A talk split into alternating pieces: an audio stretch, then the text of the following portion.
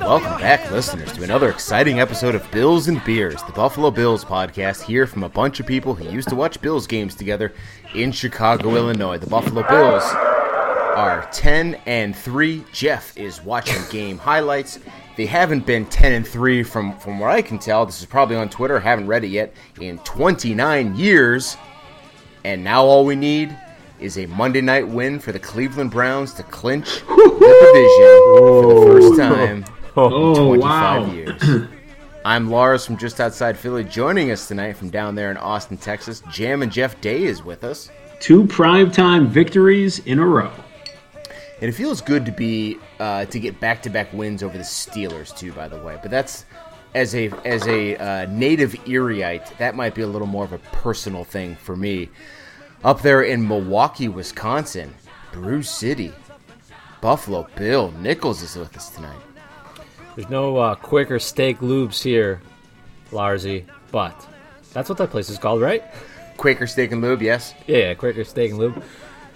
However, we got some Kwik Trips, and we got uh, some quick trips to the end zone tonight. No Quaker Steaks here either in southeastern PA, but we do have Wegmans, which is where we get at least half of our groceries from. And speaking of Wegmans, native of Rochester, the president of the Bills backers of Chicago, Sujit, rounding out tonight's crew. Y'all talking a lot. Why did y'all talk so much? Y'all always just extend the podcast for no reason, just talking so much. we about to extend this goddamn postseason, though. Like that. Yeah, we're gonna we're gonna have more than 16 games to watch this year. Uh, that's looking pretty likely. Find us online. to search for Bills and Beers if you want to connect on social media and subscribe to this podcast. However you get your podcast, we're on just about every podcasting platform. Folks, Even Stitcher? let's not waste any. Oh yeah, we're on Stitcher. We're on, Oh, we're on the yeah, Stitcher. We're on the Stitcher. Spotify. I think we're on Google now too. The iTunes. You, you, you, if you're looking for it, you can find Bills and Beers. Let's not waste any more of our listeners' precious time and talk about this prime time win over the Pittsburgh Steelers. Ho ho ho! Baby, baby.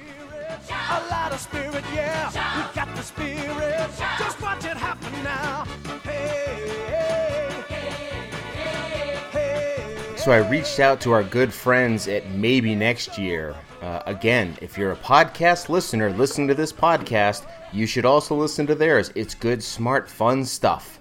But I reached out to them uh, just as this game was ending to confirm whether or not 26 to 15 was a scorigami. It is not. They, they have replied to let us know it is not a scorigami, but it is the final score of tonight's game, twenty six to fifteen. Suj, a scorigami is a combination of scores which has never happened before.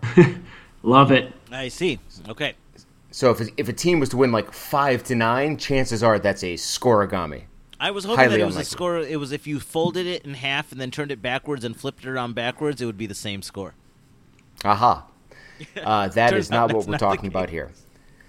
But hey, we won the game 26-15. And you know Yeah. what? I'm going to say it tonight. I say it every time we win to start off this segment, but this time it's actually really really true. We won 26-15, but it was not all pretty. And I will, I will go ahead and you know, I'll just go first. Sure. I give my Genny Cream Ale to me Mm. because I Yeah, doubted the I hell out of this agree. team. You negative I did it before you could. Wow. I, This is a mo- monumental uh, occasion here. Because you know that that uh, first quarter and a half until Taron Johnson took one to the house. More on that later. It was pretty brutal.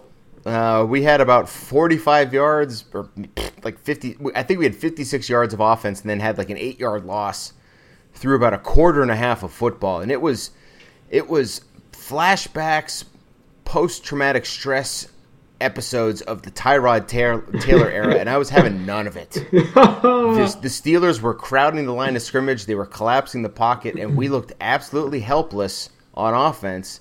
The term I kept using was this feels insurmountable, but we got that lead, and we and we widened that lead. And I'm sure that insurmountable, insurmountable. This is Bills and Beers. We talk about the Buffalo Bills. We do so drinking beer. Insurmountable was the feeling that many Steelers fans were feeling for the rest of the game. But I was pretty low. I was pretty down on this team. I wasn't liking what I was seeing from the offense. I just had a feeling that the the Steelers were going to pull a rabbit out of their hat on offense, and it was just going to be a brutal night. And I was really down on this team. I was down on my boy Josh. So uh, go ahead and give it to me. Go ahead and give it to me, Billy. Coming to you now. No, hold on one Can I double, second. wait, Hold- can I yeah. double up on giving it to you? No, no. You, you know, so mine is going to be uh, Dawson Knox. Even though I do think that he had some nice plays, he came back and uh, I think redeemed himself slightly. However, uh, his two straight plays, one of uh, one of which was missing that. Uh, what is it? What was that uh, pass toward the end zone? Right? Yeah, the one that- that he drew the the throw, the, the, the high point, the high point catch. the high point catch, and then the second one, the which which which was right afterward, which he fumbled it. But the first one, right before that, Yeah, you know, I heard s I I it, somebody encapsulated this pretty well. I read in a tweet that it seemed like it seems like with Dawson Knox, he doesn't focus well because he because we've seen him make spectacular plays and like crazy sideline like back shoulder catches, and then he just does like the dumbest, most boneheaded, airheaded shit. And it seems like it's just because he's not but focused. He, he doesn't focus well play in and play out. And that's why he's such a frustrating player to watch. I Yeah. think he's spent a little too much time around Lee Smith, and he, let me explain why. Because when that man gets the ball in his hand, he's ready to truck over people. Like you could be a 400 pound lineman, it doesn't matter because Dawson Knox wants to take you head on, stiff arm you, throw you to the ground like he did in that uh, you know the iconic play last year. But I also think that he's just a natural athlete. And so sometimes he makes these crazy plays when he's not thinking because he just he's just able to do that, right? But when it takes technical expertise and it mm-hmm. takes getting back to your fundamentals and really thinking about, hey, I have this guy on my left side, I have to position my body this way, I have to make the catch. When it takes to making the plays that Stefon Diggs makes because he's mm. such a technician, um, or mm-hmm. that Cole Beasley makes because he's such a technician. Uh, I don't know that he'll ever be there, right? He's But pure seriously, that's, athleticism. I mean, that's focus. It's focus. Right. It's It is. Yeah, yeah. It is. I mean, that's the thing. It's like he can make plays because he's an athlete, right? But he's Josh. athlete. He's Josh Allen before he changed, right? Like he's he can make amazing plays, but he won't ever be a great tight end or a great receiver because of, unless unless he studies his game to the point where he can be a technician. Yeah, and, and we'll, let's come back to that point in a bit as it pertains to Josh. So, but we'll stick with you here, Suge. You're Genny Cream Ale bummer of tonight's game. Yeah, you know, I'm struggling because I want to give it to one of our running backs, and I don't want to give it to Dev, uh, De- Zach Moss. Um, uh, but then I just looked at the stats, and Devin Singletary has a higher yards per carry than Zach Moss. He has a, uh, and they both have the same long. You know, and so I, I don't know I don't know there was something about the way Devin Singletary was running that just didn't strike me as great. Um, but I, you know what? Here, actually, I'm going to take it all back, and I'm going to give it to Brian Daboll um, for the first half. I'm going to give it to him for his first half. First half. because Okay. I think for for the first time I've seen this Bills team outcoached from the start. Right, like he did not have the game plan to anticipate what their defense was going to do, and usually we come out on fire in the first quarter. And maybe there's a little bit of slowdown, but we usually do okay in the second quarter. We were just stymied the first quarter, right? Now, I think I'm. I mean, I'm gonna a little preview here. I'm probably gonna give it to him as my Labatt Blue for the second half because of the hmm. changes. Because God knows we never see changes out of this Bills team, right? And to make, but my God, it was like a. It was obviously you know something that Jeff likes to say, a tale of two halves, right? Um, and I will say that the game plan against the Steelers in the first half was bad. Was really, really, really bad from an offensive standpoint. Yes. We just got outplayed. Whatever. well, they played well, and I think Josh didn't play great. I agree. The, And I- I think- some of those plays were some of those plays were there. They were just a little bit off, and it's the it's the ten yard, those fourteen yard plays, and Josh just would slightly miss someone, and you just you know, but when he's hitting on all cylinders, those are the plays. He's a rhythm passer, man. Like that's just what when he get when he starts to get off, he needs to get back on that train, and that's Yeah. one of the reasons why he's been particularly good this year. Is he gets back on that train really, really quickly. Where it's just the blip on the radar is that missed pass, is that you know slightly bad decision, and he was just a little But bit I- off for the first half. I, I just think that having him make 14 yard passes was the mistake, right? Like having those plays out to now. uh, Granted, there may have been underneath routes, there may have been quick outs, there may have been like you know dump off Yeah. passes that were available that we don't see. We don't. I mean, I don't watch all 22s and all that other stuff, but I just felt like in the in the second half. The designed play, the number one or number two receiver, was a seven-yard route, right? That's why that Look, the- what, that one drive where Stefon Diggs broke his hundred yards for the game was all underneath routes and then yards after the catch. Yeah. Yes, but from a tactical standpoint, the only thing I picked up, and again, I picked it up just from reading Twitter, so take it for what it's worth, was that they were they were playing a lot of two tight end sets, which just gave him more time. Mm-hmm. And you know, one of the things that we saw in the first half, and I, I mentioned it earlier, it, the pockets were just so tight, and we, we've seen him throw through traffic, but I mean, he got inter- he got interfered with with the interception. I mean, the guy hit his arm, that one bad the before the the Knox fumble. But and that as you and know, that would have been a touchdown, right? So that's the thing. Like Beasley was behind the hits the throw. receivers, right? So if he makes that throw, it's a very different game we're talking about. But to Billy's point, I agree. Hot Josh cannot be stopped. I mean, he, he, he can't. It, when when he's in a rhythm and he's hitting his guys, he's it does not matter out. what you do. He, and we saw it last week against the Niners. We just saw Hot Josh for four quarters. Yep. We saw Hot Josh for two and a half quarters tonight. Yep. It was Yep. the, the the latter half of the game, and he, he can't be stopped. You, you blitz him on every down; it's not going to matter. I mean, they they continue to blitz in the second half. They had guys in his lap. Did they get a sack? Did they get home? No, but he fucking carved them up. Jeff, coming to you now. We'll get out of this now pretty quickly. Your Genny Cream Ale bummer of today's game. We'll get out of this pretty quickly. Um, I mean, first and foremost, we glossed over Lars's one of one of Lars's great admissions of. uh, I mean, in the 15 years we've been doing this podcast, comes out of the Yeah. gates and we just gloss it over.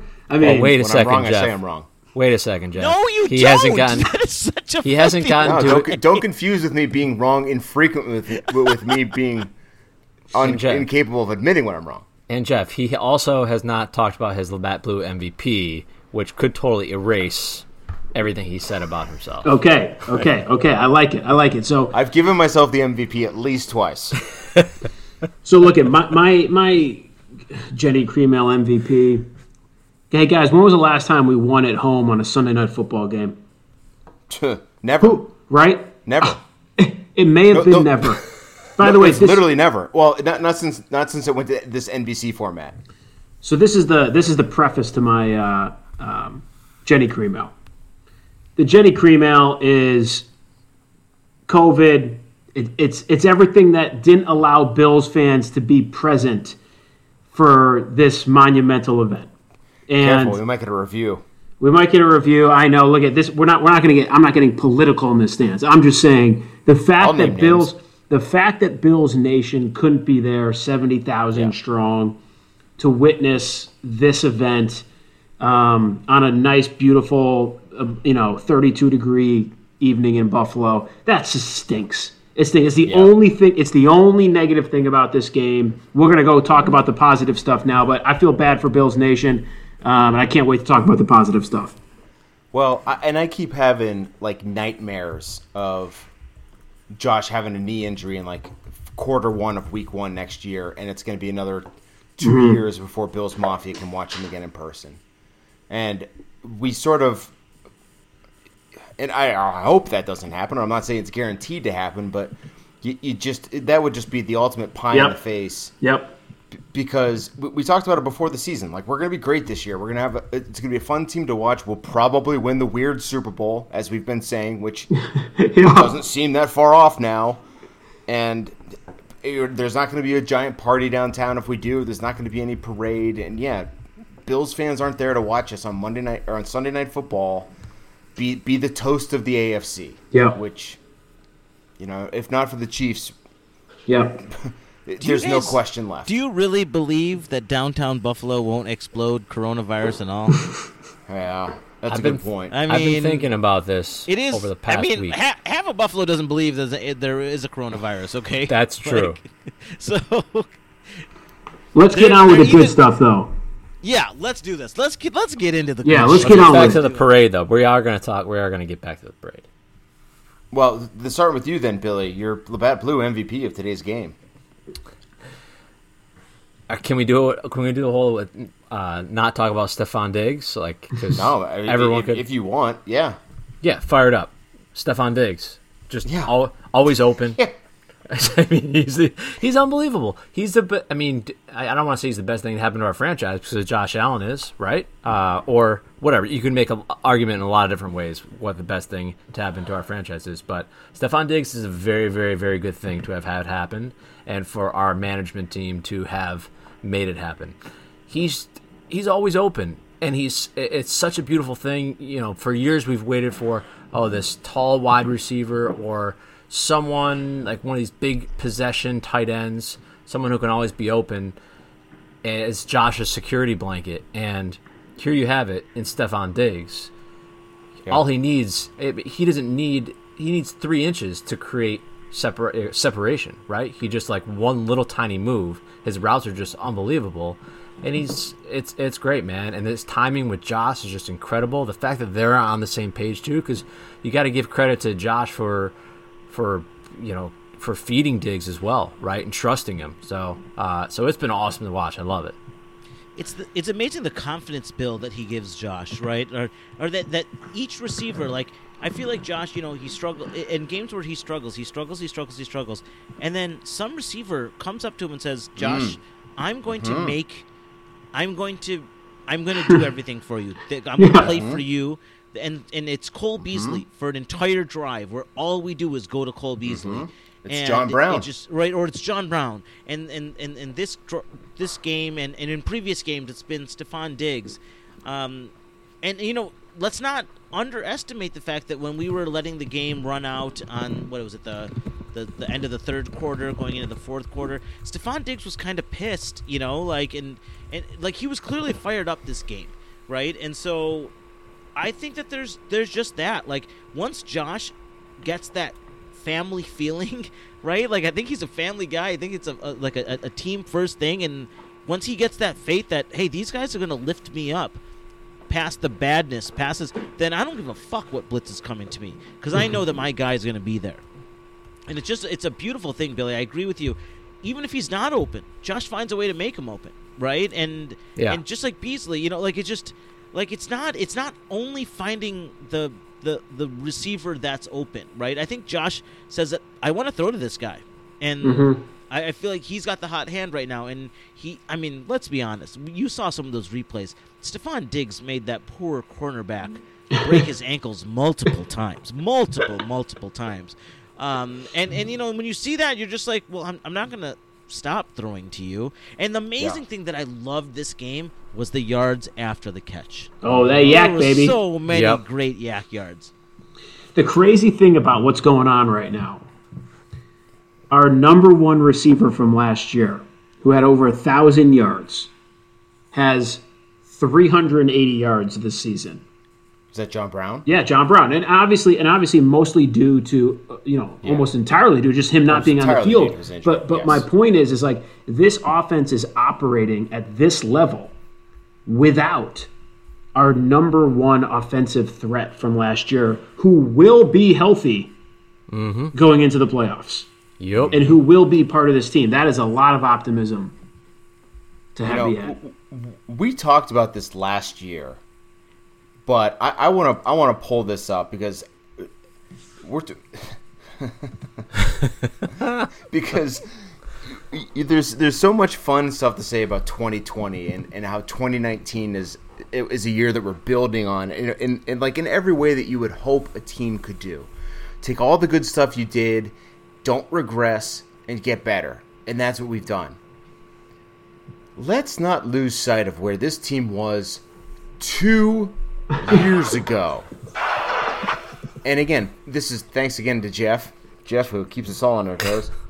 This this is again mostly a credit to the man who just got a contract extension, Brandon Mm-hmm. Beane. Okay, so we want to talk about Labatt Blue MVPs. Yep. But he, here you go. You know who led this team in receiving yards in 2018? Oh boy, Kelvin Benjamin. No. Zay Jones. Zay Jones. Zay Jones, Oh yeah. God. You know who was number help. two? Robert Foster. Oh Lord. Then it was Kelvin Benjamin. The that was 2018. 2017 i- is not much prettier. In fact, in 2017, I believe it was Andre Andre Smith. Andre Holmes, right? Andre Holmes. Andre, Andre Holmes. Holmes. Thank you, Andre Holmes. That's right. I knew a name. Suck it. Who le- yeah, that that is a hell of a pull for you. It was Andre Holmes who led the team with touchdown receptions with three. Oh, Okay? So, yes, good Yeah. for Stefon Diggs. Yes, great for Josh Allen, but thank God for Brandon Beane. Now, I Yeah. do not want to take away from what these players have accomplished because, yes, and I was fully supportive of the Steelers' second half strategy to start the third quarter to stop guarding Stefon Diggs. That was awesome. I will take that every week. Any team that wants to do that, by all means, have at it. But the evolution of this team and, it, and its ability to keep getting better, I think, is a source of optimism right now for a lot of Bills fans because it's hard to see like when this is going to stop. Like wh- when do we reach the peak of the mountain? Because Yeah. Every year we keep getting better. I mean, eventually it's going to stop. I mean, I don't want to be the I don't want to be Debbie Downer here, but like at some point this is. It's, it's not going to keep getting incrementally better the way it has, but yeah, but let's Lars, not get into that now. At, at some point, it doesn't need to get any better. Once you're the best Yep. in the NFL, you don't need to get Yeah, better. and law of diminishing returns too. I get all that. I mean, and I get that. You know, there's there's only going to be so much room for this team to get better. But um, who hasn't got? Nobody else has gone. That was just that was just Yeah, that was, that was just Bill Stefon. Yep, home run. All right. Well, then then Jeff, you got the mic, so have at it. There's so many choices. I can't wait. We can maybe probably go around double. Uh, Sujit special, as we like to call it. Um, I'm gonna I'm gonna throw out a name. I think we mentioned this guy's name maybe in like week three, week four. This guy might go down as the unheralded. Uh, don't game changer. Second person. You're gonna. this guy may go person? down. This guy may go down as the as the unheralded game changer of this entire season. His name is barely mentioned. I don't even know what he looks like. I couldn't pick him out of a lineup. Oh boy! And his name is Daryl Williams. Mm. Wow. Oh yeah. like it, like it. Yeah. This Yep. this right tackle that we have. Let's you talk about thinking Yeah, back to 2018, Lars. 2019, Cody Ford at right tackle, and in his rookie year was hands down the biggest liability on the team. Right, biggest liability. Yep. We get this guy. Nobody's ever heard of him. Another Carolina product. Uh, None of us. Know. This No guy, talking nobody's about talking about this guy. Right. We don't know a th- we don't know a thing about this guy, and all this guy has done all season is just be out there, being presumably he's got to be top ten right tackles in the league this year. Um, and and what did he do this year? How many how many times? I mean, he's going against one of the top five defensive ends in the league in T.J. Watt, and handled his own. And what, what do you want from the guy? He handled his own. He handled his own, and so Daryl Williams, a guy that I, I think, if you ask me what is what like besides Stefon Diggs and Josh Allen's development, the next biggest important, the next biggest factor of why this offense has progressed this season is the change in play at right tackle, and and that is Yeah. that's and that's Daryl Williams replacing uh, Cody Ford, who they've moved inside to guard. Obviously, he's out now, but um, so anyways, I, I'll give mine to Daryl Williams, a guy who was you know did well. Jeff, has anyone else played right tackle this season? No, Nope. no, he's manned it down just from Winters. huh? ju- uh, or just oh, no, Williams. Just Williams. just Williams, J- Williams all season from day one, from snap Which is one. even more impressive because he's had a rotating, like a, a revolving door next to him, right? So he's not able to build chemistry next to his right guard, right? It's been Ford, Right. it's been Winters, it's been whoever. So what's going on? Ty Nsekhe, he's dead. No, he's Ty Nsekhe dresses every week. He's there on the sidelines. He's the backup. But I mean, this kid Daryl Williams, who who again, none of us know anything about, and we're Yeah. we're we're we're in the one percentile of Bills fans. We if Yeah, you were, you know if you were if you were behind him in line at Bar-Bill ordering your ordering your wings, you would not know who he was. And this guy has been in the starting lineup from day one, and all he's done is be good. Is he spectacular? I have no idea. But all he's been is good, and that's all you can ask for. And TJ Watt's name was not mentioned that much tonight. Oh And no, it was mentioned, At but it was mentioned in how well he was neutralized. Yeah. Yeah. Wow, And so, so good one. I Come on, like let's it. go. Let's go, Bills Mafia. Let's blow up Daryl Winters' Instagram, Facebook. Yeah, 'cause you, you, you called him Daryl Williams, right? It's Daryl Winters, is it No, not? no. No, no, Daryl Daryl Williams. Williams. Daryl Ryan Williams. Winters is the Ryan right guard. Winters. Jesus. You might be in the one What, what is percent of Bills happening to you, Lars? What is happening? Lars, E. slowly, slowly, the de- devolution I of caught the Lars. Suge. Sujit, I'll, I'll pass it. I'll pass it over to you because it's, so it sounds like ahead- you thought I got was my gonna- Labatt Blue already picked out, and I, I previewed it before. But I'm going to go to second half changes. I'm going to go to second half adjustments. Um, they blitzed the shit out of us, and Josh didn't know what to do. I part of it is the change in protection, and and I will say, as much as I generally don't like the announcers, I actually thought the announcers today highlighted some really important things. They're like, oh, look at how much they're now double teaming. Um, uh, God, the defensive tackle. I can't remember his name is. Yeah, yeah, Cam Um, Heyward. And, look, now uh, once in a while, though he's been great one on one, Daryl Williams, they're giving him a little bit of help. Like when they showed that um, uh, one where Morse came over and helped uh, Daryl Williams against T.J. Watt. Um, but regardless, they also had okay. You're gonna blitz from the right. We're gonna roll Josh. uh, Blitz from the left. We're gonna roll Josh out to the right. And we all know that Josh, I mean, is lethal running to his right. Um, so the second half that second half adjustments where they said, okay, the blitz is working. We're just going to tear them up. We're going to dial it up even more. This quarterback is not going to know what hit him. Credit to Brian Daboll for divining, de- designing a game plan that allowed Josh to find his outlets, right? Um, and all we did was just shoot down the field and score a touchdown, right? And just Stefon Diggs just took over the game. Um, but what the beauty of that is that then they just weren't able to do that. They tried it a little bit the next drive where they were blitzing, blitzing, blitzing, and it just wasn't working, right? We scored another touchdown. And Yeah. then from that point on, then it was like it was like the San Francisco game where it's like, well, you can't do anything to beat us. We're going to run the ball Yeah. against you, right? And to, to end off the game, we just ran the ball over and over and over again.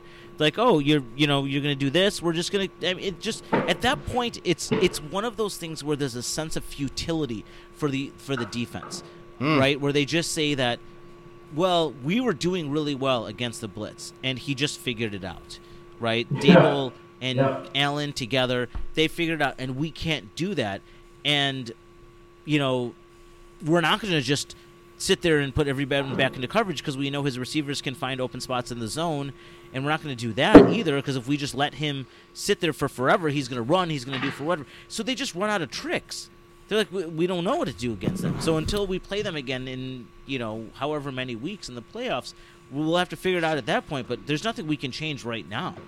And so Yeah. that's a beautiful thing. Like, like the, the and, and and the thing that I liked is that you know normally we go to sleep in the third quarter, um, and I hope somebody takes third quarter bills as their Labatt Blue. Um, Yeah. But um, but normally we go to sleep in the third quarter, and this week we went we came to life in the third quarter, and it's just so nice to see those adjustments. We were a completely different team in the second half than we were in the first half, and and, and man, Brian Daboll, great job, and Josh Allen. I'm very I'm very glad we played the Steelers and their defense, and I'm very glad we played the Chiefs as we look toward the postseason. Like having that experience under our belts is going to make us even more dangerous than we realize. Yeah, that's a great point. Uh, yeah, I, I I'm going to give my Labatt Blue to, and I, and I do want to talk about Josh, obviously, and we can talk more about Stefon Diggs because there's some great great quotes coming out about him from Trey and some other guys in the locker room after this win. Um, I'm going to give my Labatt Blue though to being an offensive first team because when you were an offensive first team, like the sky is the limit. And I have often said on this podcast that it doesn't matter what sport I'm coaching. If I if I'm coaching any team at any level, the philosophy is going to be simple. We're going to score 100 points a game, yeah. and you're going to have to figure out a way to score 101 to beat us. Period. That's that's how it's going to work. And what we saw tonight was a, a Steelers team who's very strong on defense and can't do shit on offense. And when you get your back up against the wall and you have a team who can't push the ball down the field and score quickly, then you get out of games. And games become, as I said earlier, insurmountable. And that's how it felt before we got our offense going, but then we got our offense going. And and because we got our offense going, it proves that we're an offensive first team. I was given again, uh, so I'm a native Erieite here, so I've got two really I've got a lot of friends who are Steelers fans. Uh, two of my best buds growing up, Steelers fans. Uh, so I was in a separate group me with them, and I was giving them big ones about Tomlin's decisions to punt in Yeah. the first half twice in Bills territory. So there's a there's a uh, Twitter handle called the Surrender Index. Okay, and the second time they punted was this. This is what this I think is a bot tweet. So like it takes in the stats and it spits out these tweets. So it says.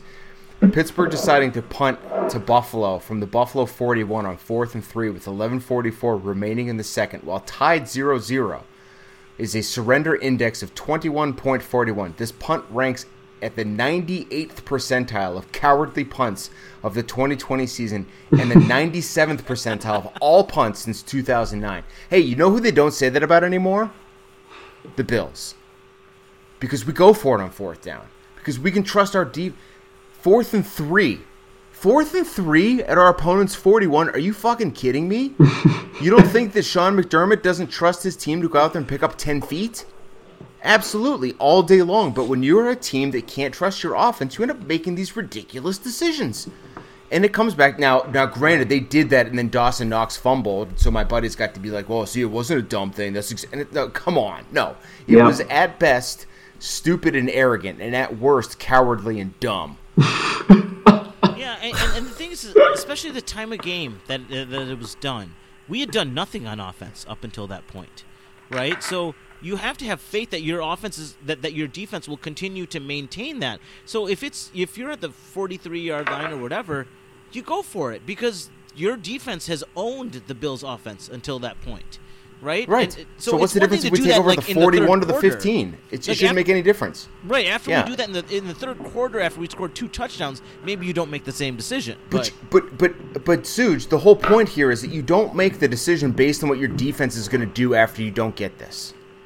You make the decision knowing that like, well, it's it's not even it's not even a get like yes, we're gonna we can get ten feet, we can get ten feet in our sleep. It's three yards. We can get three yards if we want to. There's no there's no way you're stopping us from getting three yards. But I think that from, from that standpoint, I, I, if I was a Steelers, I would not feel comfortable with that.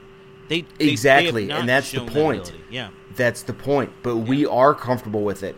And I'm comfortable as a Bills fan saying, like I have said now for two years about the Chiefs, you have to score 30 points to beat us. Yep. And if you're and if your team just like you got to figure out 101 you got to figure out a way to score 101 points against my Pee Wee basketball team, you got to figure out a way to score 30 points to beat these Buffalo Bills. Period. End of story. And if and if the Bills weren't killing the clock at the end of the game, you're goddamn right they would have gotten at least three more to put it at 29, which means you needed 30 to beat us. Yep. I want to. I loved it all, and I wanted to. Uh, I guess I just wanted to build on something that Sujit was saying in terms of his MVPs, which I think was a combination of like the announcers and the halftime adjustments. And I and I and I and I agree. I just thought like Chris Collinsworth did a tremendous job of characterizing what Josh Allen did after leading two touchdown drives in the third quarter and was very complimentary. The you know uh, chris collinsworth who was the announcer said during half uh, uh, coming back from halftime and uh, you know mike tirico asked him hey like what's going to be the theme of the second half? And and, and chris collinsworth said pressure and which team can handle it best. And the answer to that for the first time in a long long long long time is that the bills handled it better. Yeah. So I, think that's a great segue to what I had written down. It's something we had touched on, but I don't think that we can emphasize enough which is yes, Brandon Beane gets a lot of credit for building this team around Josh Allen and for bringing in guys like Daryl Williams, who's having a great year, for filling out this receiver core, and for finding two running backs who are perfectly serviceable in the third round of the draft. And Yeah. I actually wouldn't be surprised to see us take a third round running back every year in perpetuity. Yeah. Quite honestly, so long as Josh Allen's our quarterback, because that's all we're going to need. Okay, so yes, Brandon Beane gets a lot of credit. Stefon Diggs has played incredibly. He gets a lot of credit. And Josh Allen gets a lot of credit for his play. But a point that Sal made that really stuck with me in like week two or three is that what Josh Allen also needs to get credit for one, his poise, like you said, Jeff. I mean, the guy handles pressure. He's got come from come from behind wins like crazy. Mm-hmm. He, you're, we we've said over and over on this podcast, we're never out. I mean, I just kind of gave my Labatt Blue to it because we can we can score points whenever we want. But he, that's that's particularly true in clutch time. And again, if not for the Hail Murray, we would have won seven games in a row, including an incredible come from behind touchdown throw by Josh Allen. But the other thing that I, I cannot be emphasized enough about Josh Allen, you got a guy with his arm and his speed and his size.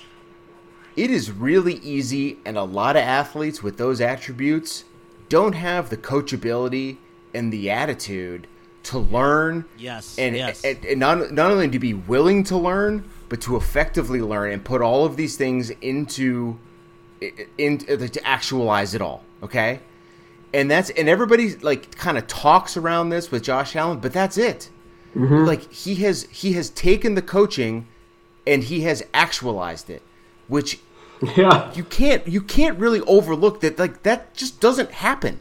If that if that happened regularly, everybody would be a fucking superstar. Because every guy in every professional league is an athletic freak in some in some way, shape, or form. But they can't all put it together. And we said earlier, like when when is the improvement going to slow down? And it's it's fun as Bills fans thinking like, well, it seems like the sky is the limit. And part of the reason is because yeah, there there has yet to be something given to Josh Allen that he has shown incapable of learning and then putting into play on the field, which is kind of incredible. How good was that shimmy shake pass to Gabe Davis? Yeah. That's two weeks in a row, a little shimmy.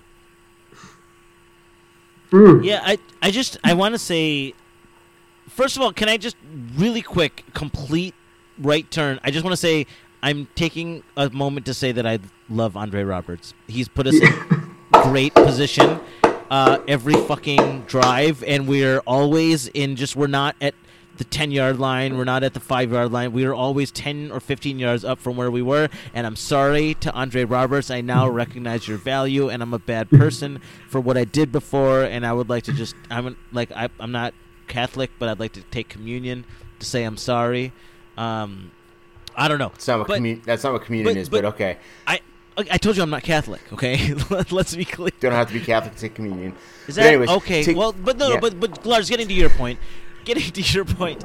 Um, listen, I'll do a puja, okay, to to There Andre. Roberts. Okay, so but Lars, getting to your point, coachability is, is, is such a huge thing, and and and I just feel like it's not just about all of the things that all, but it's also the things that he's put around himself, right? It's going to work with Jordan Palmer, right, in the off season. Um, my gosh, even the, the announcers, right? Th these announcers don't know anything about the Bills usually, right? They're sitting there looking at next gen stats and looking at like the the, the, the mechanics of. I had I've about never all seen that that I could anybody do that. It was it was a little it was a little much. It was, It was a little way much. too much, right? Like, because you never do that to any other quarterback. So Like, let's have go back and look at Josh's foot that? placement on this last pass. It was like, all right, it's like oh, his toe angle is just a little bit outside of where he like, wants bitch, to be. you don't like, know. up, You've never done any of those things. Yeah. You don't know. But I guess the point is that, like, regardless, the point is that everyone is trying to figure out how this kid has made such That's amazing what I'm saying, man. jumps. Yeah, that's what I'm saying. It's Completion percent of fifty percent first year, sixty percent second year, seventy percent third year. Yeah. right? Like, like It's never uh, happened before. It's just it's it's it's it's it's unreasonable. and this isn't a cakewalk schedule. We're, we're like Oh, This is no. one of the hardest schedules we've ever had. Like the ten and six last year seems like a fucking joke. Yeah, compared to the schedule does. this year. This team is to- so much better. I mean, if we're at ten and six, it's going to be a shocker, right? And yet we've played such a harder schedule. I mean, look at our wins. If not for, you know, bullshit Hail Murray and COVID fucking us, you know, completely. And yeah, now I'm going to take Lars's his uh, narrative on this, right? Because at this point, like, we're looking back on it in hindsight, so clearly we got screwed. Thank you. Uh, Took you long enough. but but if not for that, then our only loss is against Kansas City, right? And uh, and, and you know, like whatever. Maybe the Titans did outplay us that game. Like let, let's Yeah. just give it that. Yeah. Frank. But what did you do after that game, right? The Bills team at the beginning of the season is not the Bills team now. This Bills team now is a much, much, much Yeah. more complete team. We have a defense. We have a special teams that's solid. We have an offense that can make adjustments. All of the things that we saw in this game are things that we could not do at the beginning of the season. So, I mean, bring on the fucking Titans. I'm happy to play you again. This team is so good. So good. So, and and thank you, Suge, because we would be remiss. Okay, I tweeted this out. We bet on it big last week. Tonight was the first Yep. defensive touchdown we have had since Christmas Eve 2017, It's crazy. which is uh, crazy. That, but again, uh, as the point we made two weeks ago, is it speaks to the balance of this team that we're not relying on plays like that to Yeah. win games, and, and we've won more games than we've lost since that day. However, that was the play that changed this game. Yep. Taron Johnson and we have we had talked for a while on this show. We had we had referred to the like mid to late um, round draft picks as the Taron Milano day three gems because Taron Milano or Taron Milano Taron Johnson had a really fast start. It's it's named for Taron Milano. Jesus, here we go. Yep. It's named for Taron Johnson and Matt Milano. It was two guys that Brandon Beane had found relatively late in the draft that looked really, really sharp. Taron Johnson looked really, really, really sharp when he started. He's been very quiet for about a year and a half. And the play he made today completely changed the game. A hundred percent, because that Steelers offense wasn't going to do shit. If not for Jo- Dawson Knox coughing it up as close to the goal line as he did, they weren't going to march down the field on us. It took them till the second half to figure out how to do that, and they didn't do it again after. That play gave us all the momentum we needed going into halftime, and after that, we just burned them. But you know, eh, we waited three long years for that play. We got it in a big way, and we got it with all of the benefits you could possibly ask to come with it. And and I want to be excited about this win, but I also want to recognize the fact that I I'm sorry, this is not that good of a Steelers team. I know that I they have a good defense. I know that they have a good defense, and they clearly showed that. But you know, Kansas City going up against this team, they would have figured them out as soon, if not faster, than we did, right? Um, and there's other teams, there's other offenses that we've played, whether it's the Rams or whoever, that probably could have gotten around their blitz. They've played shit teams, absolute Yeah, they have. shit teams. They played Tennessee, right? That's one of the best teams they played, and they squeaked out a victory, right? And at that time, they were actually still throwing the ball and able to run the ball. But at this point, this team's not that good. So I want to be excited mm-hmm. about the fact that we won, and we won by more than 10 points Yep. for the second week, maybe the third week in a row. But let's not get too far ahead of ourselves. The teams we're going to face in the playoffs are probably going to be better than the Steelers team because they're so fucking one-dimensional. This off Yeah. their offense is putrid. Really It's bad. absolutely putrid. It's one of the worst offenses I think that we've seen this this season. For sure. Right? Here's here's what's wild. We've gotten to the point where we like the only teams that we consider good teams are like the top four teams in the NFL. You, you know what I mean? Like like there's a, there's an element of this where it's like it's it's it shows how how far the Bills have come. Right? Like 4 years ago if we played I don't know. Give me give me a like a team that's like 7 and Arizona. 6. Jets. Arizona. I mean, I mean, you know, like this year we're you know we're we just beat a team that's eleven and one, and we're and, and and on prime time, we just beat a team that's eleven and one on prime time, and we're just like, you know, I don't think they're that good. I don't think that, and that is that is. I just think like, I, and by the way, Suj, I agree with you, but it's like such, it's such like a great, it's such an incredible positive like, uh, like you know, example of like how good our team is. if it was the year 2011 and all four of us had just watched that game at Lincoln Station and we and we could say Jeff that we just beat a team that was 11 and 1 on prime time we would be burning down Lincoln Avenue right now. Yeah, I mean, Lars, let's. it would be per- on fire We would also be anointing our quarterback, whoever that would be at the time, uh, as the greatest. Fitzpatrick. Yes, Yeah. Ryan Fitzpatrick. Remember when we beat Green Bay that one year, and they were like Super Bowl bound? yes and we were just we had no business beating them and we beat them and it's just like it just shows you what this team's all about we lost our fucking minds even though we were inherently bad bad bad Yeah. bad bad bad Yeah. team uh, I disagree. That team was that was that was the 2014 team. That was Kyle Orton on offense, but that defense was insane. And the following week, they went to Oakland against the team that was like two and ten, and just got run all over. It was the Latavius Murray game. How do you know that?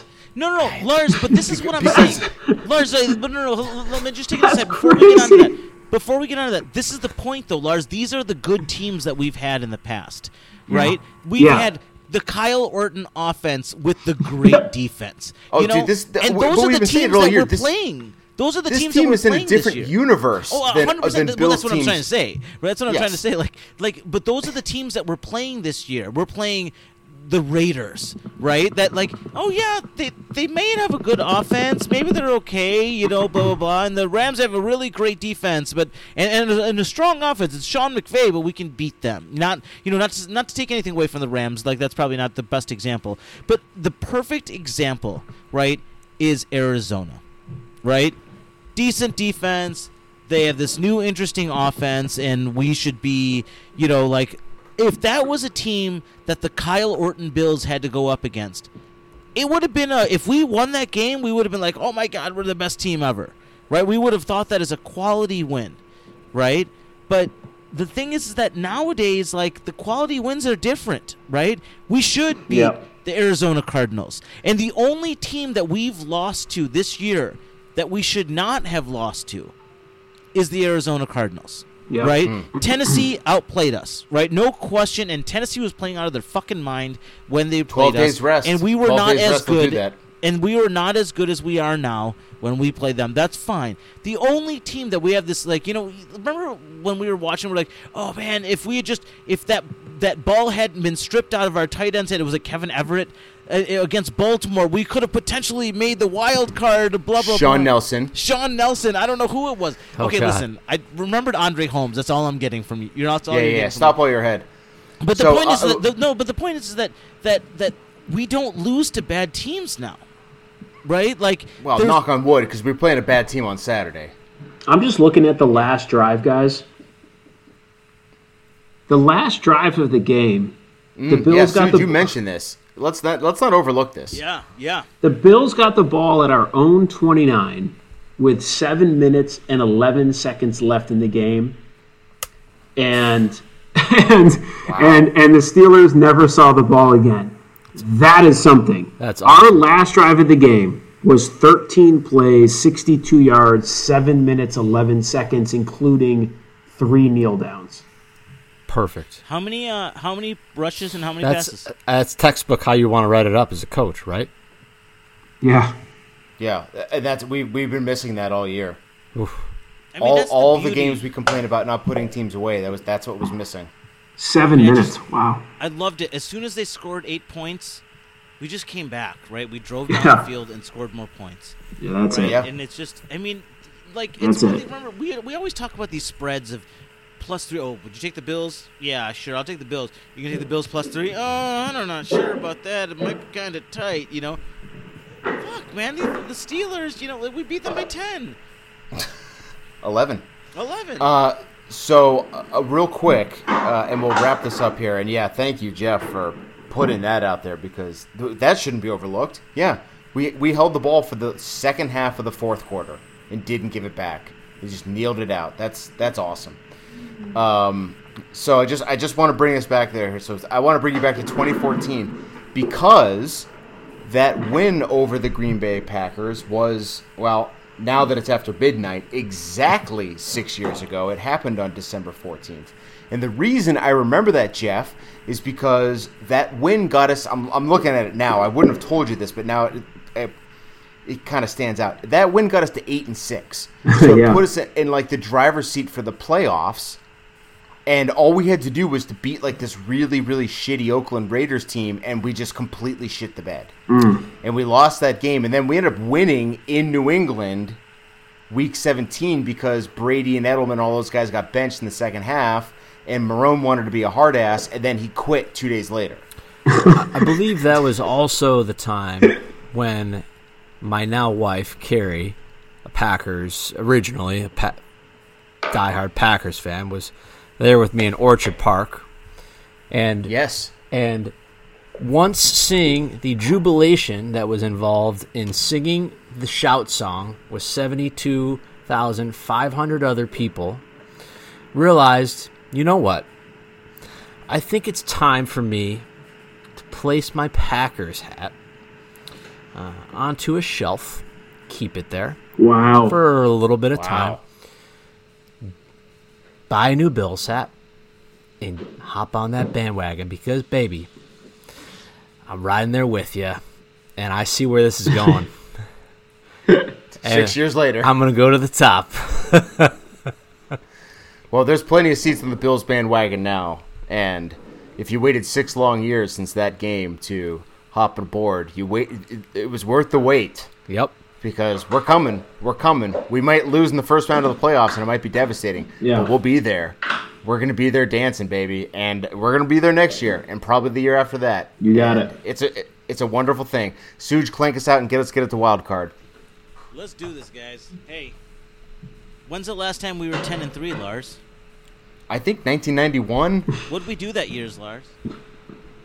We well we destroyed the Raiders in the AFC Championship game. What were you doing in 1991 is a pretty good wild card. We went to the Super Bowl, baby. So let's think- figure it out. Go Bills.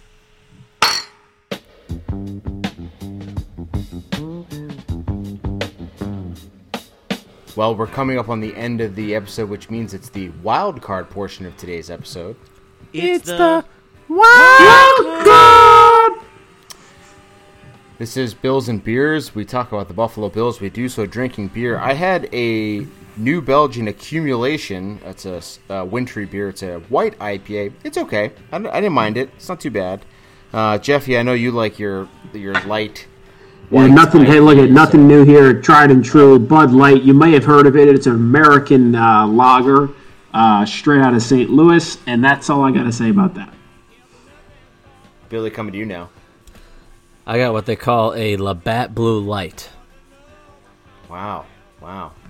All right, I'm gonna I'm gonna use Wait, this no, fuck opportunity to you go. To, all. I'm the only person that has an interesting beer to talk about. Okay. yeah, and you're gonna talk about it probably for like five No, no, minutes. no, so I'm gonna actually talk gonna about use this opportunity to go get my own beer. Oh, what? I thought you already talked about your beer. I, I no, I'm gonna go get another one. Okay. But I'll still be able No, to this hear is gonna you, Be so fast. keep This is gonna be fast. Listen, I started watching the game and I had a villainous IPA. It's a West Coast IPA from Around the Bend Brewery here in Chicago, and it's delicious. It's a beautiful West Coast IPA. Uh, Jeff would hate it. Uh, Yeah. Lars would love it. Cassie would hate it. Bill would be would be questionable. Um, but it was in a purple can, and I don't know what to come of that. But it also had little mustache, and I thought of Josh Allen's little mustache in the beginning of the year. And then I realized, as I'm halfway through it and the Bills are doing bad, that Josh Allen shaved his fucking mustache, and so it's not appropriate anymore. And then the epiphany came to me when they showed Billy Buffalo in the stands wearing a big green jacket. And all of the beers I got had a green can. And the Villainous had a purple can. So I went back and I got my Stone Delicious IPA, a solid mm. Stone IPA. You can't get better. Made with a little bit of lemongrass and citrusy and beautiful and delicious. And I got that right during the Bills' field goal drive. And then the Bills scored, what, 23 unanswered points? Yep. So that's what I drank for the rest of the day. And so Stone Delicious IPA, I cannot re- recommend it enough. And Well, now I just everyone's cr- back. Now everyone's back, so I killed It- time just perfectly. and I just cracked a, and we talk about it all the time. The uh, seasonal favorite. Yeah, here, Shiner Beers and Cherry, Beers. yep. Shiner Merry Cherry. Christmas, Lars. Merry which Christmas. I'm, it's actually going to get me in trouble. I uh, apparently apparently my wife has been rationing them and uh, has taken notice of my of of my consuming them and had a comment about it the other day. The uh, quick note, quick uh, correction here. So it was the 1991 season, which was actually the second trip to the Super Bowl. That was uh, Second. the year the year they lost to the Redskins. So um, they did not beat the Raiders that year in the AFC Championship game. They beat the Broncos that year in the AFC Championship game. So 1991, though. So I, I guess that's true. I, I just did some quick research on this. Uh, I, I could be wrong. I, I, I started looking in the year 2000 because I don't think between 2000 and 2020 there was ever a year we were 10 and three. If, if any year, it would have been last year. percent that's not possible. Yeah, I, I so so I guess and maybe I looked I overlooked one, but my researcher and by research I mean just hitting previous season until I got back to a comparable record. And in fact, they were a little bit better in 1991. They were 10 and 2 and they got to 11 and 2 before going 12 and 2, 13 and 2 and finishing the season uh, 13 and 3 with an overtime loss to the Lions. Um, so all the way back to 1991, the season beginning in the fourth quarter of 1991. And I've said, I believe on this podcast before, that it's really easy for me to be, to place myself in a year for most of the 90s at least, because I finished second grade in 92. I finished third grade in 93. So, like, I always know. So, this would have been 91, so I would have, I would have Wait, been. what? Is that right? Yeah. I graduated high school in 2002. So 11th grade 2001, 10th grade 2000, 9th grade 99, 8th grade 98. Yeah. So this season would have started 1991, first half of the year of second grade. So I would have been in second grade. I would have been in Miss Loomis's class. And I remember the first day of class being like, "Holy crap, this lady's organized and she's kind of pretty too." I, I think in hindsight, not not so much, uh, but I, at the time I thought she was really pretty, and uh, I remember th- thinking she was really organized and that like, wow, second grade is some real serious stuff because we've got places for everything. You have to finish an assignment and turn it in. Boy, there's a lot of responsibility here. However, I'm just going to throw this out there because in 1992, the following year, I was in Phoebe Strobel's third grade class. And I'm going to give Phoebe a big shout out because Phoebe was a huge, and I mean huge, Buffalo Bills fan. And it was right in the thick of the Super Bowl run. I was probably the only Bills fan in class, so Phoebe and I were tight. I was a star. I think she actually went to the Super Bowl that year against Dallas. I think that was the year in the Superdome or whatever it was when Whitney Houston sang the national anthem. I could be confusing several of those Super Bowls in that run, but it's funny on a recent trip home and I pulled it out and I and I did a I I, I, I kept it. There was a, a writing assignment that was on like you know, those cartoony, straight out of third grade kind of templates. Little character wearing a Bills helmet, and it was a writing assignment, and it was like all about how the Buffalo Bills eked out a win over the Miami Dolphins in the playoffs. And I'm reading this thinking, what? Like, there's no way a third grader wrote this. Like, this is like too advanced.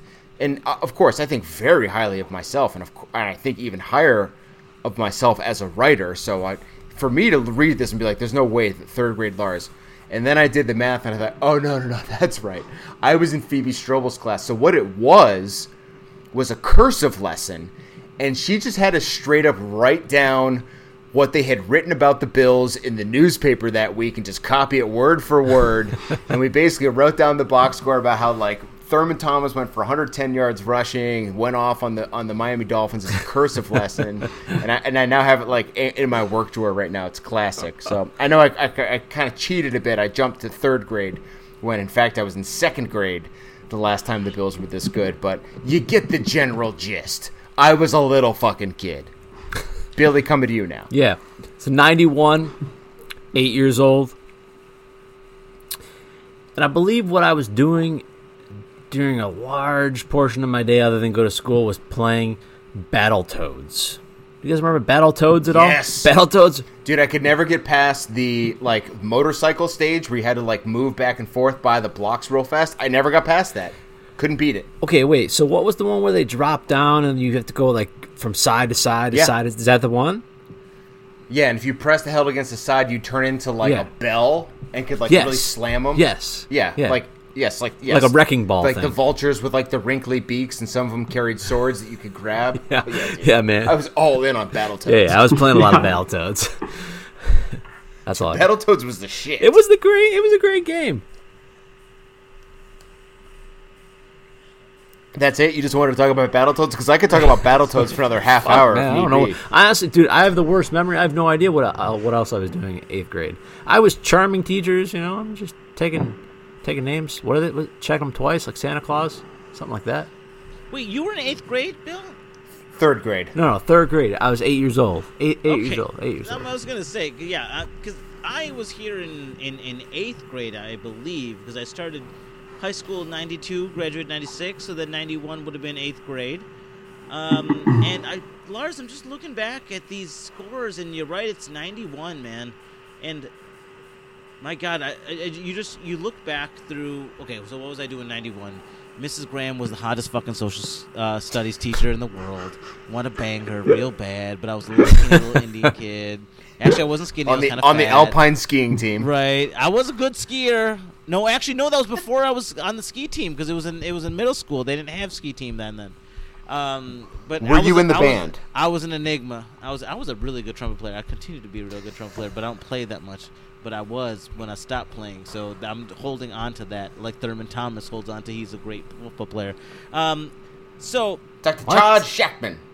so I guess the thing is that Lars, like, it's taken me a little bit down memory lane, like as as you've made me look back through these records of 96, 95, 94, 93, 92.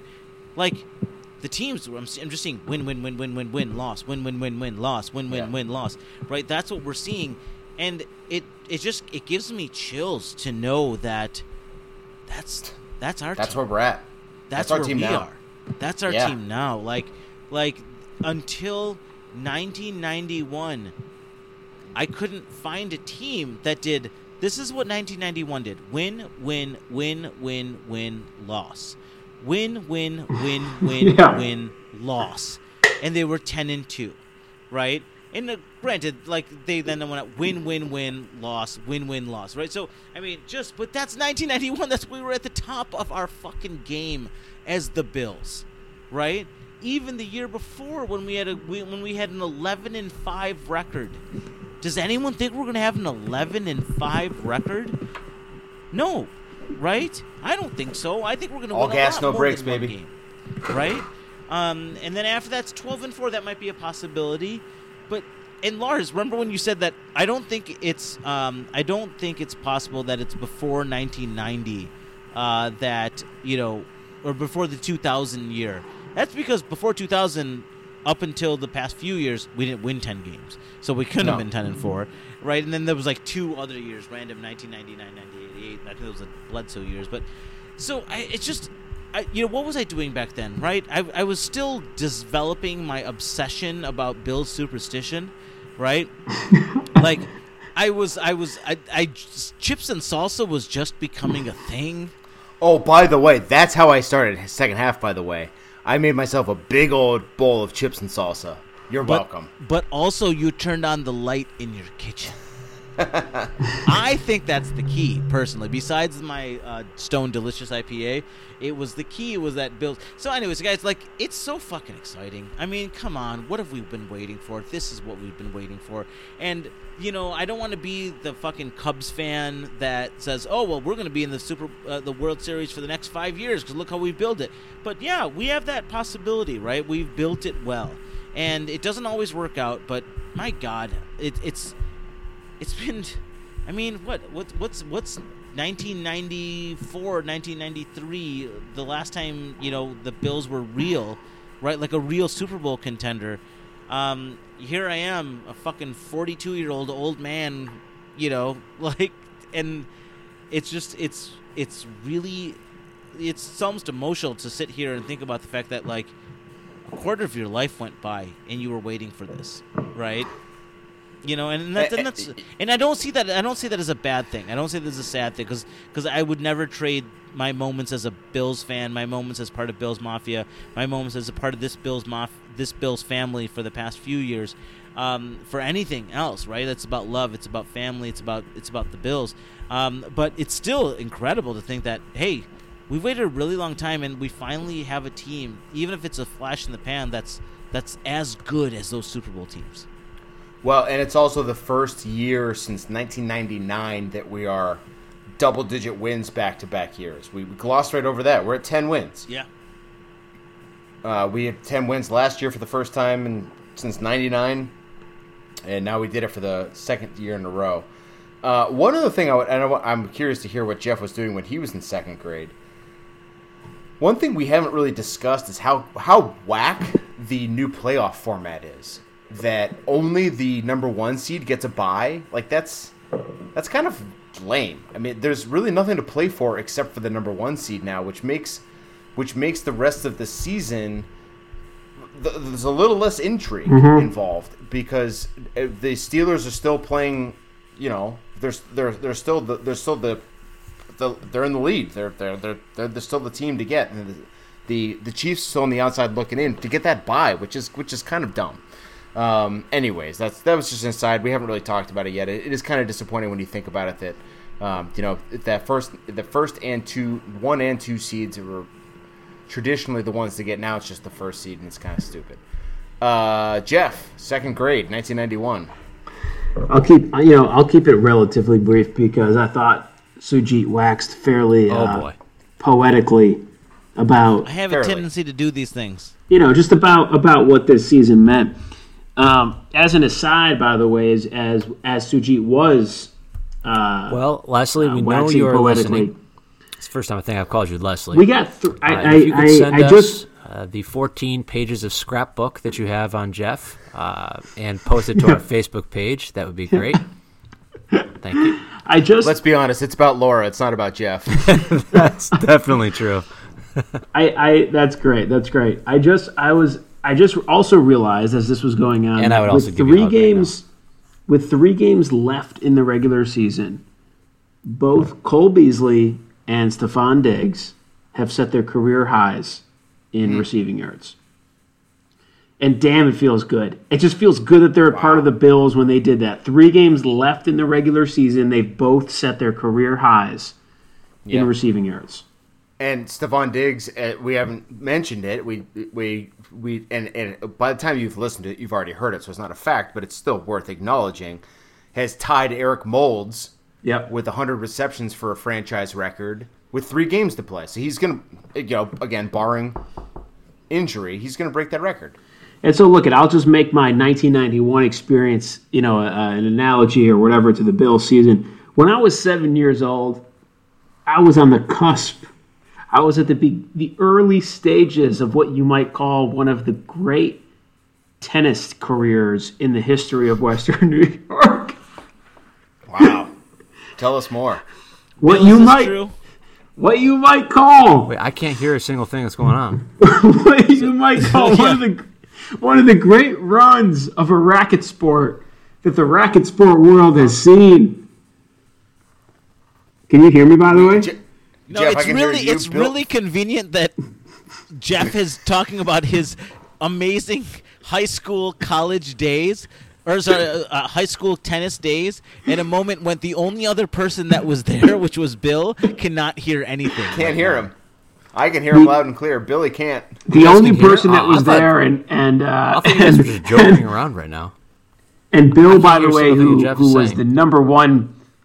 Bill was the number one player when we overlapped in tennis. Nobody needs to recognize that. 1991 was the was the uh, early stages of what you would call a dominant. I would call it dominant uh, athletic career. and and that reminds me of where the Bills are right now. And Bill is frozen; he can't hear. He doesn't know what's going on. It reminds me of the Steelers in the third quarter, and all we know is the Buffalo Bills, ladies and gentlemen. Watch out. Watch out. Watch out, Chiefs. We, Haven't we, we- gave you Yeah, haven't we we gave always you a little rope to a dope there in October. We, we I'm telling you, I'm telling you, we gave the Chiefs a little rope a dope because if we have to see them in the playoffs, we are gonna turn that game plan on its head. We're gonna do everything the exact opposite the way we did the last time, and it is gonna be a wild game. Hammer the over as hard as you possibly can. Love it. All right. Love it too. Well, it's late as hell here Yeah. on the East Coast, Yeah. uh, and you know, again, I'm I'm not I'm not getting sick of talking about Bills wins, but it's becoming pretty commonplace. So, uh, if you're still listening, thank you. Thanks for sticking with us throughout this entire season and all the way through this pretty fun episode, I must say. Yeah. Um, we're uh, on- on Saturday against the Denver Broncos, which marks a very important anniversary that Jeff and I will surely share with you. If we haven't already, we don't think that we have talked about it, but yeah, but it is it is honestly. I mean, we've talked about a lot of Bills moments and how they pertain to our lives. This this this is probably my number one Bills experience, and it's barring a Super Bowl and spending that time with my boys and my wife. I, it's really hard to figure something that's going to unseat what happened 15 years ago, the last time we played the Denver Broncos on a Saturday. But we'll talk about it next week after the Denver Broncos game. Thank you for being with us. I have a quick suggestion. Suge has one last thing to One add. Make it good. For next week, I say that at noon, we just start FaceTiming each other, and we just start hanging out from the beginning, and we just go about our day. I know we all got stuff to do. We all got whatever. I got no. We're Carrie and gonna I, all and Carrie and I, wanna shipped watch- off the kids to watch- grandparents. I like that. Saturday. Yeah, I want to watch Bill's kids. I want to hang out while Bill's hanging out with his kids. I want to. I like it. Y'all can like hang out with me while Lucia and I are playing like Minecraft or whatever. Like Wow. I want to see like Jeff trying to figure out what he's making for dinner that night. Like, I like it. I like it. Ordering Answer stuff. the hard It's all gonna be questions. And then we're just gonna fucking tear up the world when we take over the fucking AFC East. I like Let's it. hope so. Well, f- from your lips to God's ears, and until then, go Bills. Go Bills. The Bills make me wanna Shout